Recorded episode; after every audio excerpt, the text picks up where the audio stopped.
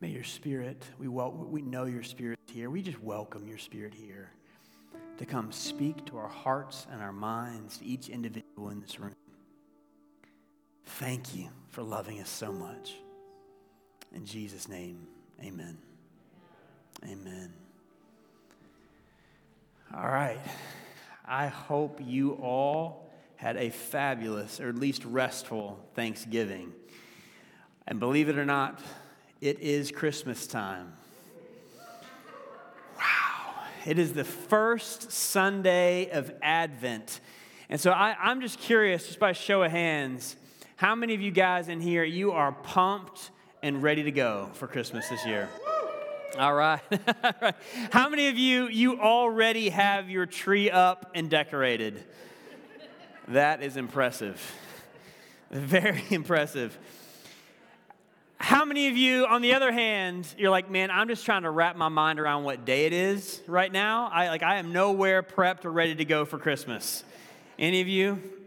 Man, I if if I'm honest, I feel a bit of a bit of both. Is that possible? I don't know, a bit of both. Because the, the staff and I here, we've been thinking about Christmas for months now. We've been, we've been planning for it, and I am pumped, especially because last year so much of Christmas was canceled here. Uh, so much of the, way our gatherings and our celebrations were, had to go all online. They weren't canceled, they just moved online. Basically canceled. So, um, I'm pumped that we get to sing together, that we get to serve together, that we get to celebrate Jesus together this Christmas season, aren't you? It's going to be amazing. It's going to be amazing. But at the same time, as a pastor, like I, I also feel a bit of heaviness this season.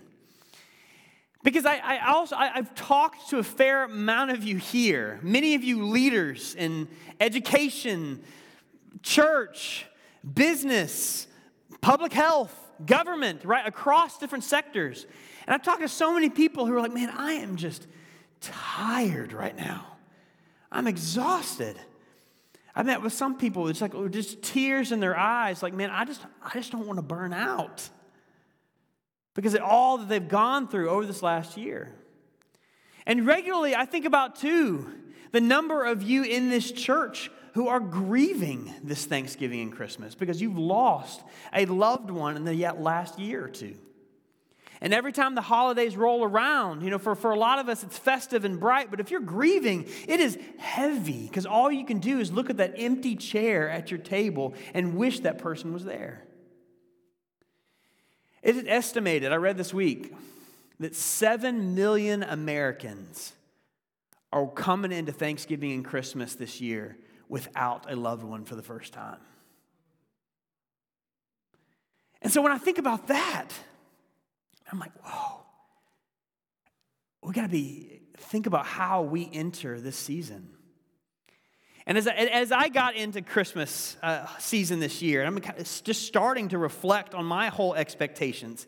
I've just started to realize that a few months ago, my hope or expectation when we got here was that this year would feel a whole lot lighter than last year.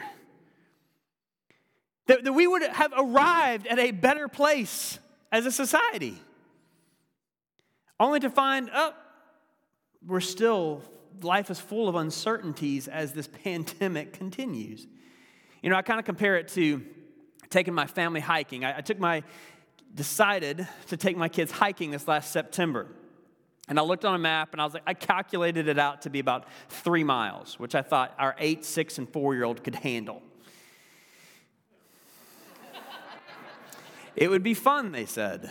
Um, well, come to find out, as I'm getting into this, that this trail was turning out to be more like six miles. and it was around two and a half miles that my kids started to figure out that we were nowhere near done. And I mean, their poor, like their poor little legs got to walk twice as much as mine do. And then rang through the forest the sound of a chorus, not of peace and goodwill to men, but of my kids yelling, This will never end, right? And as I think back to that, I'm like, that's very much how I feel right now. You know, like looking at, as we get into yet another holiday season and realizing the uncertainty that's around us, like, oh, when will this ever end? When will we finally get to the place where we can have a quote unquote normal Thanksgiving and Christmas? But then I realized for those who are in the midst of grief, normal is only a painful word because nothing will feel normal again. And for many of those who feel that ache, that, that person missing this year, it only, it only feels like, man, can I get through? And for others who are exhausted, man, how, how can I just get through without burning out in the midst of a busy holiday season? And so the question I want to come in here with today is Is it possible to discover fresh hope this Christmas season, even when so much of reality around us still falls very short of our expectations? Is it possible? And actually, this is the beauty of Advent season. Because oftentimes we think that ah, it's Christmas time, everything's supposed to be merry and bright. But that's more what Christmas marketers teach us than the Bible. Because when we go into the Bible, we see that actually Advent stands for a time of, like Matt said earlier, waiting, but with active expectation that God has come and he will come again. That actually, Advent is a time where we don't ignore the longings and the aches, but we acknowledge them and bring them to the Lord in exchange for his fresh hope, peace, love, joy, all found in the person of Jesus. And I want to show you what I mean by this. By, we're going to turn back to the old familiar Christmas story. But I want us to, instead of just looking at the story again, like we always do, I want us to read a song that Mary sings, Jesus' mother Mary, in Luke chapter 1, verses 46 to 55. And if you want to grab one of these blue Bibles in front of you, we're on page 831 in Luke chapter 1. We're starting at verse 46. But before we dive in, I want to give us a little context here. The song we're about to read is Mary sings it after she finds out she's pregnant. In other words, Jesus hasn't even been born yet. She is a poor peasant in a land that doesn't have college or chance for upward mobility. She's a girl in a male dominated society. She's a Jewish girl in a land that is under Roman occupation. And now, an angel shows up at her house to tell her that she's pregnant by the power of God, even though she's a virgin. And some people looking at her situation know exactly what that mean, could mean for her family and community. Because as a Jewish woman, if they find out that you're pregnant, that could result in your own stoning or death. So, some people looking at her situation, a poor, now pregnant Jewish girl at this time in history, they would look at her, they would not be expecting a song. they would expecting her to say, God, my life was hard already, and now you just made it worse. But instead, she sings. She sings. And she sings a song of hope. But where does she find hope like that? And where can we find it too? Let's read her song together. Luke chapter 1, verses 46 to 55. And Mary said, or we could say, and Mary sang, My soul glorifies the Lord, and my spirit rejoices in God, my Savior, for he has been mindful of the humble state of his servant. From now on, all generations will call me blessed, for the mighty one has done great things for me. Holy is his name. His mercy extends to those who fear him from generation to generation. He has performed mighty deeds with his arm. He has scattered those who are proud in their inmost thoughts. He has brought down rulers from their thrones, but has lifted up the humble. He has filled the hungry with good things, but he has sent the rich away empty. He has helped his servant Israel, remembering to be merciful to Abraham and his descendants forever, just as he promised. Everybody say, promised our ancestors. So, will you pray after me? Say, God, open my heart, open my mind, transform my life. You see me. Say it again. You see me. Will you meet me with fresh hope? In Jesus' name, amen. So, this song that we just read is famously called Mary's Magnificat. Everybody say Magnificat. Yeah, it's kind of fun. Some of you are going to be whispering it under your breath anyway, so I just figured I'd give you an opportunity. That means, Magnificat is Latin for magnifies. See, we all know in the Christmas story, most of us know the story about Mary and what happens and the angel and all of that. But this song gives us a window into her heart and mind as she's going through it all. And it allows us to see the well of hope that she found so that we can drink from it too. Remember, she sings this song before any of her circumstances have actually changed for good. Where does she find hope? See, as we humbly learn to take God at His word, we find hope even when life looks hopeless. Let's fill out the context of her life a little bit more. You see, by the time we get to Mary's story in the Bible, there have been generations and generations of her people, the Israelites, who have been born and died, all waiting for the promise of God to be fulfilled and the Messiah to come. Right? 2,000 years before Mary, Abraham, the father of the Jews, God promised an offspring full of kings to come, and one in particular that would never end to David 900 years before Mary. God, David was the king of the Jews, often called. God promised an everlasting throne to come from his line. But for Mary, she just experienced generations before her. Mary, her parents, her grandparents, her great grandparents, they only knew foreign occupation. But God also promised to Old Testament prophets, Isaiah, Micah, and others, a divine ruler, a Messiah who would come to save their people. But from her vantage point, revolutionaries came, revolutionaries went, and they were all but a simple speed bump on the course of human history. Where was God? But then in Nazareth, the angel Gabriel shows up to Mary to announce that God is about to bring about a fundamental shift in human history, and it's through her. He says, She will conceive and give birth to a son, whom she will name Jesus, which means salvation or deliverance. And then he says, He will be given a throne and a kingdom. See that promise being fulfilled that will never end. And how does Mary respond? Well, she takes his word for it. She says, I am the Lord's servant. May your word to me be fulfilled. And her cousin Elizabeth, shortly after, sees that belief in her too and proclaims, Blessed is she who has believed that the Lord would fulfill his promises to her.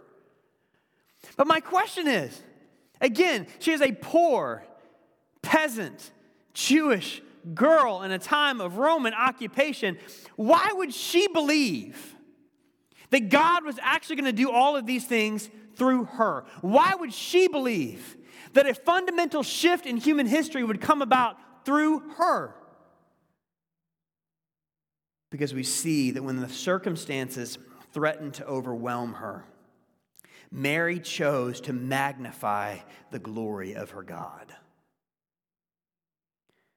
Some might look at her situation and say, well, of course, she believed because an angel showed up to her house, right? Well, like, wouldn't you?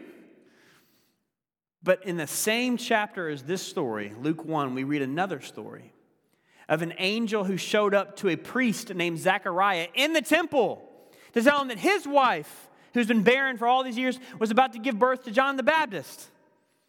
And Zechariah was like, No, I don't believe it. Why? Even though the angel's right in front of him, why? Because in his mind, in that moment, his circumstances were bigger than his God. Well, some people say, well, maybe Mary believed because, I don't know, she was just an optimistic kind of person. She just had a, like a, a, a bright side of life personality, but that's not me. But see, optimism and hope aren't the same things. Optimism looks for the best in our circumstances, but hope looks to who God is, even in the darkest of circumstances. See, optimism tries to look at the bright side and ignore the bad side. Hope can look at the reality of how dark something really is. They can even name it, but it still sets its gaze on the God who never changes and whose word never fails. So, truly, hope is the direct result of a humble faith in who God says He is.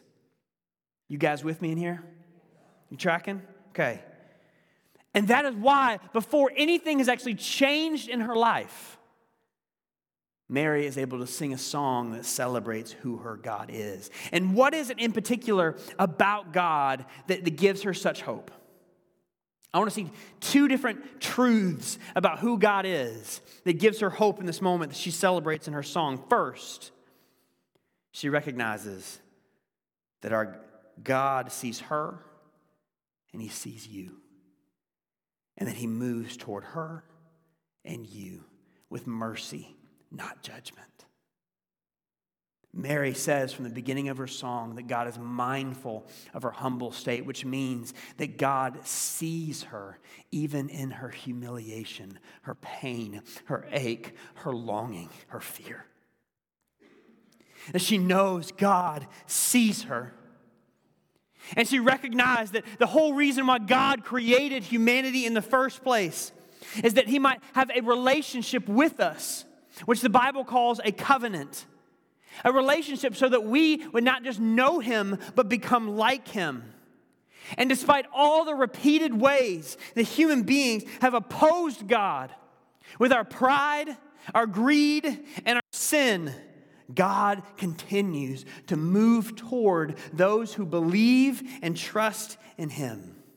And that Christmas is all about God's initiation to leave heaven's glory and be born into our world so that we might not only see who our God is in the person of Jesus, but that in coming, Jesus might abolish the barrier between us and God, the barrier created by sin with the sacrifice of his life.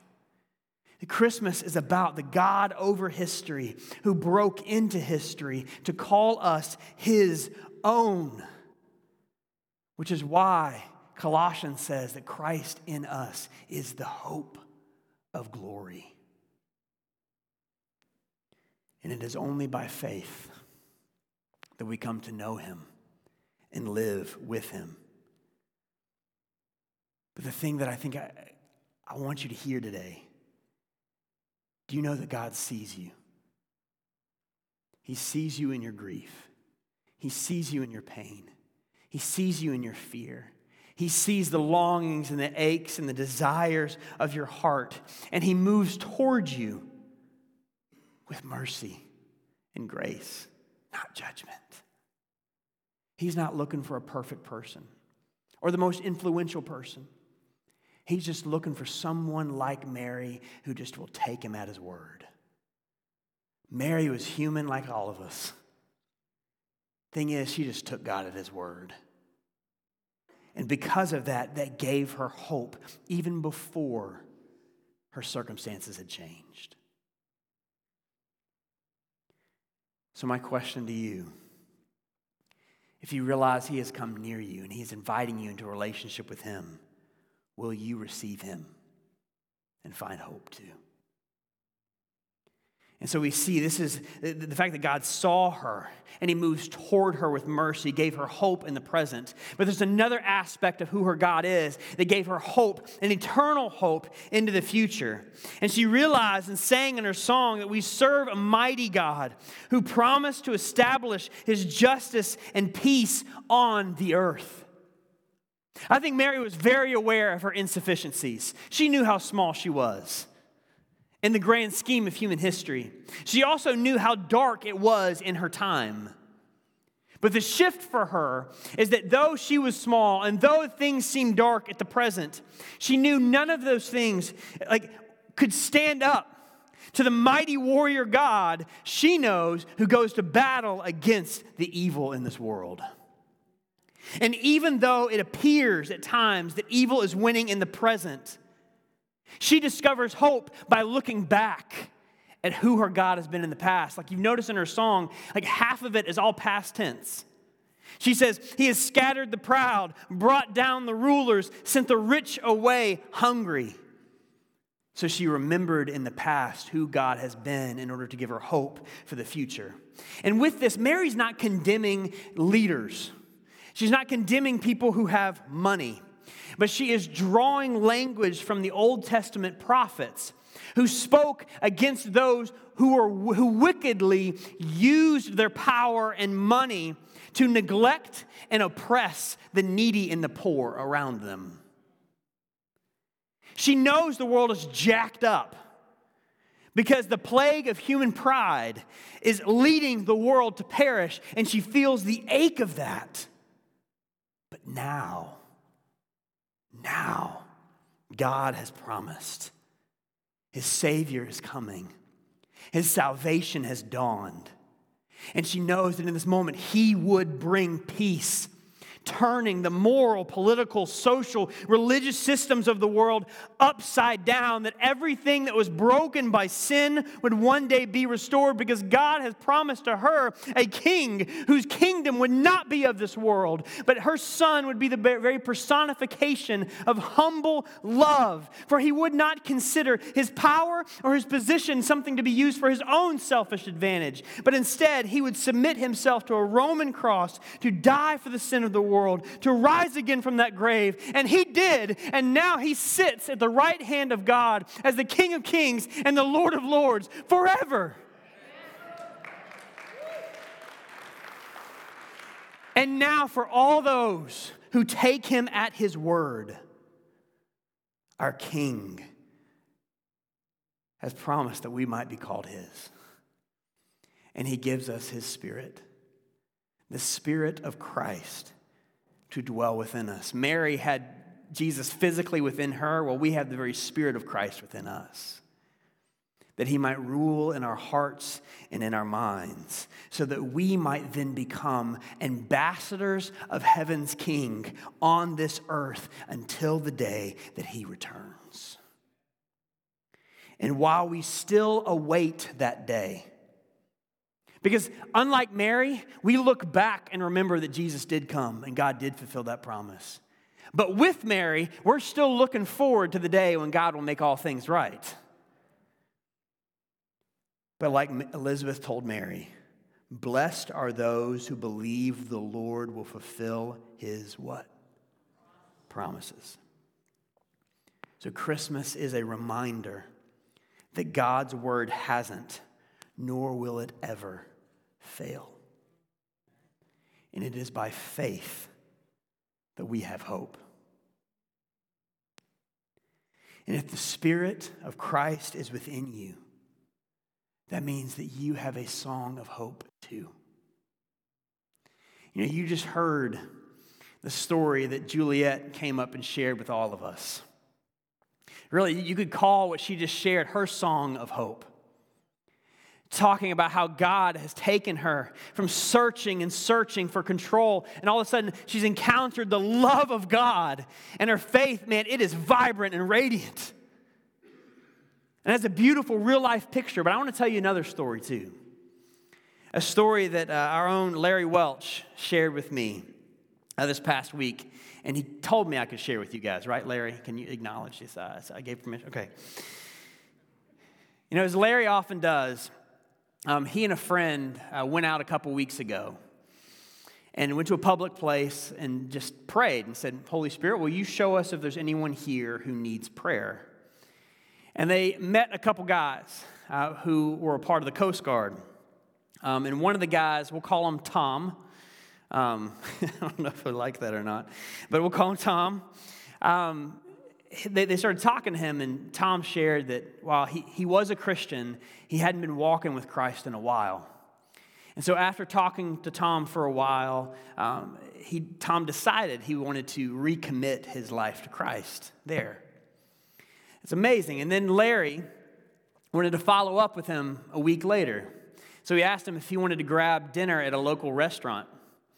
And after talking for a while at the restaurant about Jesus and faith and a number of other things, Tom says, You know, I have a song that, that I wrote to God. Larry, he's like, Can I sing it? Or should I read it? And Larry, being the guy that he is, he's like, I want you to sing it. So, Tom started off softly singing this song, and, and it was a song of God's love. And he started off quietly. And as he began to sing it, all of a sudden his voice started getting louder and louder, and so loud that, that those who were eating around them stopped eating and just started listening. And it became so loud that their waitress from the kitchen heard him singing this song of God's love. And she came out to their table with big tears in her eyes and shared with them that just a few months before, her son had died in a tragic drunk driving accident. And she was without hope. And, and that song spoke right to her heart. and that opened up an opportunity for them in that place to pray with her and to share God's love with her. And I got to share that story. And I want you to hear Juliet's story. In first service, we had Mike Boucher and Darcy share their story because these are beautiful, real life pictures of how our God wants to move through his people. How he took one man who just took God at his word and who, who shared Christ, and that sparked faith in Tom. And then Tom from him came a song of hope and love that all of a sudden multiplied across that restaurant and met a mother in the moment she most desperately needed to hear it.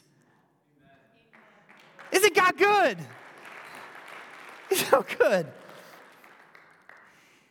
And so I come into this Christmas and have all my expectations for what I think this time should be. But I realize, you know what? Jesus never promised us that life was going to be easy. He actually promised us that there would be pain, there would be loss, there would be grief, war, injustice, and suffering. But he also promised those things would not be forever. And he also promised that all those who take him in his, at his word, those who place faith in him, they will never be alone, but they would have an everlasting relationship with him. And when he promised that he will come to make all things new and all things right, we can look back in history to see that that's the same God who made that promise is the God who came out of the grave.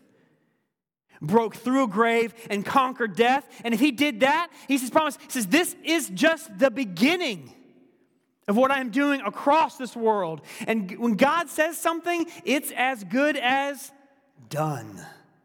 Done. And when we take God at His word, our faith becomes hope.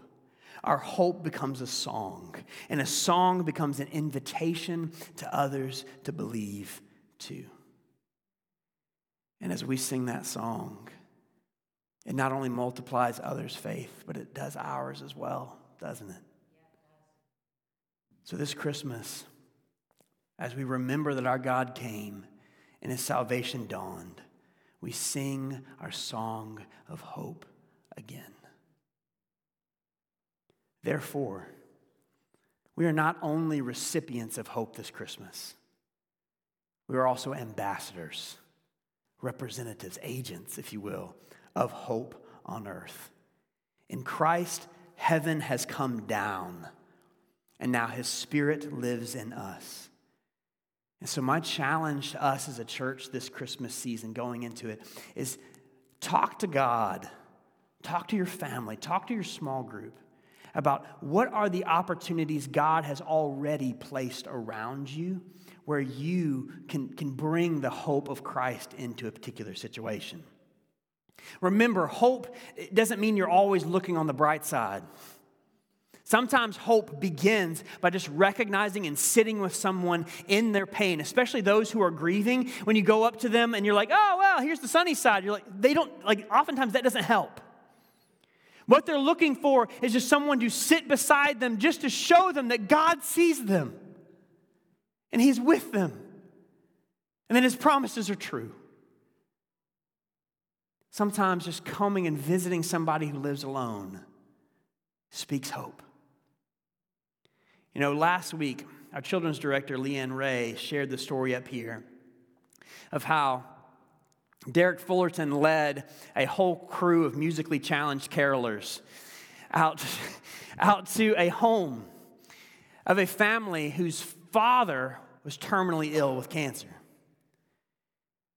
And how that same wife, after her husband had passed away a couple months later, then called Derek and said, The fact that your group came gave us hope for the first time in a long time. As we approach Advent Serve Day here in a couple weeks, how can we view Advent Serve Day not as just a day to do some things so we feel good about ourselves this Christmas season, but how can we view that day as an opportunity to spread the hope of Christ to this world? Know, one of the things our team has have done so well, Heather, Hannah, all of them, that, that they've decided to, every opportunity you'll see involves some sort of connection with another human being, and that's on purpose. Because this, we want this to be a time and an opportunity that we actually connect with others and share the hope of Christ with them. When you're writing letters of encouragement, when you're meeting with families of kids with special needs, when you're playing games with kids, when you're delivering like gift baskets to our neighbors around this area, all of that is a way that we sing our song of hope.